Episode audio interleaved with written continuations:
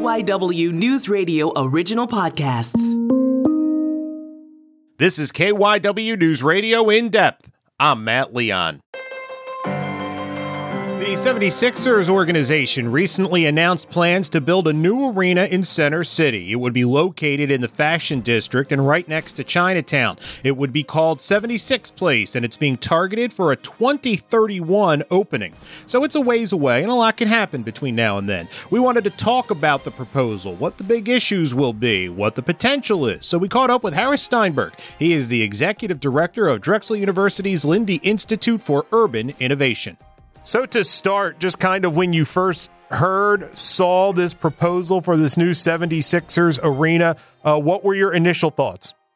Uh, I was pretty surprised. It seems like it's a, a, big building to shoehorn onto a relatively small site, uh, despite, I think, some of the positives, such as transit that kind of runs under it.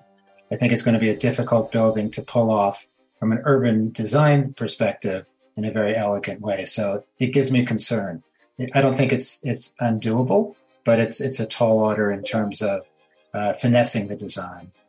What are the first challenges or the top challenges? What would you put at the top of the list here?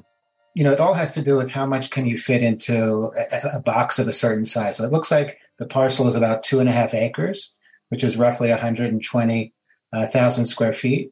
They need 90,000 square feet for the arena itself would the remaining uh, square footage actually allow for interesting restaurants and shops and other uses that would actually face the street, not necessarily inwards to the arena, to give the street edge the kind of life and vibrancy that Market East so desperately needs. I mean, Market East for half a century now has just been a desolate, destitute, no man's land, largely because the gallery was a lot of blank walls. You've got Disney Quest pole that's been there for 30 years uh, we need street life. And that's really the key to my interest in terms of how this is ultimately designed. What do you like about the proposal? What are some things you find really interesting? Let's not talk realistic for the moment, but what do you what really kind of jumps out at you? Like, wow, that would really be something. Well, I think the fact that it's on really what what you'd call the mother lode of all transit uh, connections in Philadelphia. It's, on, it's atop the commuter tunnel. All the regional rail lines go through there. Market East uh, the Market Frankford L goes through. The, the Broad Street line is a, is a block away. Patco is a block away. So that's, I think, incredibly important and exciting. If we're talking about sort of a sustainable future, having that kind of public transit access to this kind of facility is a big win. Um, I think there's a potential also to build above it to create, uh, whether it's apartments or, or other uses, to give it a 24 7 kind of um, you know active life not just not just an arena that's active for maybe 41 days. So if if they can really program it in a way that it's continually active that it really taps into uh, the transit that's there that it gives puts life back on the street and adds other uses i think that's you know potentially a, a big win for the city. A lot of people have talked about you know for all the positives of the transit uh, a lack of parking not a a parking lot per se. How much of a challenge is parking in that area? Is there enough within walkable distance that could handle it or could be built? Yeah, there's when when, when there was a casino plan for that area, we did a study of the parking all along. Uh, I think it's Ludlow Street that's back there, and, and there's a significant amount of parking. The, the, numbers escape me at the moment, but between the gallery, uh, um, Strawbridges, the the Reading Terminal Market, there's a, a, significant amount of parking in addition to, of course, the transit. So you've got to, you know, you're going to have split modes of of uh, how people access the site. Not everyone's going to bring their car, and I think because the transit um, connections are so rich, that minimizes the needs for parking for every single um, uh, participant who comes to the to the arena. I'm curious, and not as someone who has studied this. I remember back before the Phillies built Citizens Bank Park, they had at least floated the idea of putting a ballpark in Chinatown. Is this is relatively close, but not the same. Uh, in some ways, it's even closer, right? I mean, you've got basically a, a block and a half away. You've got the, you know the Chinatown Arch. So I think Chinatown is a real consideration. The uh, the um, stadium in DC, Capital One Stadium, when it was built, it, it raised property values in Chinatown and evidently uh, depressed the number of actual Chinese who are living there now. So I think that's something that we need to take seriously. What would be the impact on the Chinese community? Are there ways to mitigate it through any sort of policy measures? That's a that's a big open question. The other kind of piece of uh, kind of urbanism that's at threat is Reading Terminal Market itself. Will this overwhelm the market? Is it positive for the market? I think that's something for us to consider. Uh, the market itself is is largely obviously a, a, Philadelphia jewel, but it also is heavily used by the convention center. So I, I don't think that in and of itself will necessarily be a, a killer for the market, but all of these are kind of delicate ecosystems. And when you put something this big kind of in, in a small location like that, you've got to take these issues into consideration. I heard a lot of knee jerk uh, comparisons when this first happened to Madison Square Garden, you know, with transit and stuff like that. Is that a would this be and I'm not talking about iconic level or anything like that, but just from a meat and potatoes, how you get there, where it sits, you know, would would this be trying to do something similar to what you see in New York with Madison Square Garden? Very much so. I mean, I think Madison Square Garden is uh, is not the best example to cite in terms of its urban design, but in terms of its uh, transit connections, yes, it's it's in it's in the middle of the city. It's sitting on a rich transit vein, just like this one is, and I think in that way, it's it's a comparable comparison. Uh, what I would not want this to do is become actually Madison Square Garden, which really, much like the gallery and other development around that area, don't does not uh, give anything back to the street. They're just big, hulking skyscrapers on top of uh, uh, the, the, stadium, on top of a, a, a, train, with absolutely no kind of um, vibrant street life uh, um, on on uh, Sixth Avenue or thirty four or thirty fourth Street. How much of a challenge is putting a facility like this onto an existing area like this. I mean, we see skyscrapers go up all the time, but you know, something like an arena is a little different. You know, how much of a construction challenge would this be? Well, the challenge will really be building over the the train lines, and that's something we know how to do, and everything is um, already um, the, uh, structured for that. So there are transfer beams that enable, would enable uh, a structure to be built above it. Whether it, it's they're designed to hold this kind of facility, we don't know yet. But um, I think from a logistics point of view, this is not a, a significant challenge. It's not like we're, we're, we're doing it in the river. We're not doing it on the side of uh, of the water. This is literally in a place where that we've already built before, where we have a significant infrastructure underneath that that is primed and ready for development on top of it. And so I, I think it would be um, not necessarily a slam dunk, you know, e- easy fit, but it's it's certainly not a big challenge we're so used to in Philadelphia having the sports complex and kind of this area that is, you know, this is where you go if you're going to watch a game in the city. How unusual is it to have a complex like that in a city this size that's relatively easy to drive into and out of? I mean, how unusual usual would it be to have one uh, on Market Street? No, just the sports complex in general. It's something we take for granted. Oh. How unusual is it for cities to have kind of an area like that that, you know, is away from the middle of the city? Um, that's really not that unusual at all. In fact, uh, over the past 20 years, there's been a movement to bring stadiums back into the city, starting with Camden Yards as the first one, sort of as the, the iconic model. Uh, and as you can remember, the, the Philly Stadium before the Chinatown proposal was proposed for uh, Spring Garden, that it would actually kind of be kind of within a neighborhood. So, um, in terms of stadiums that have been built within the past 30 or 40 years, it's not unusual.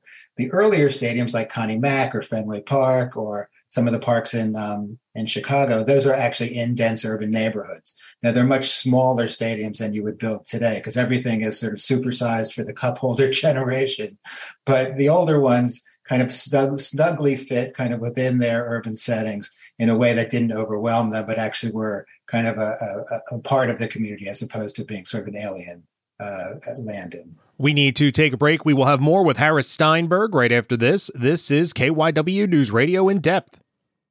And we are back on KYW News Radio in depth, continuing our conversation about the new proposed 76ers arena with Harris Steinberg.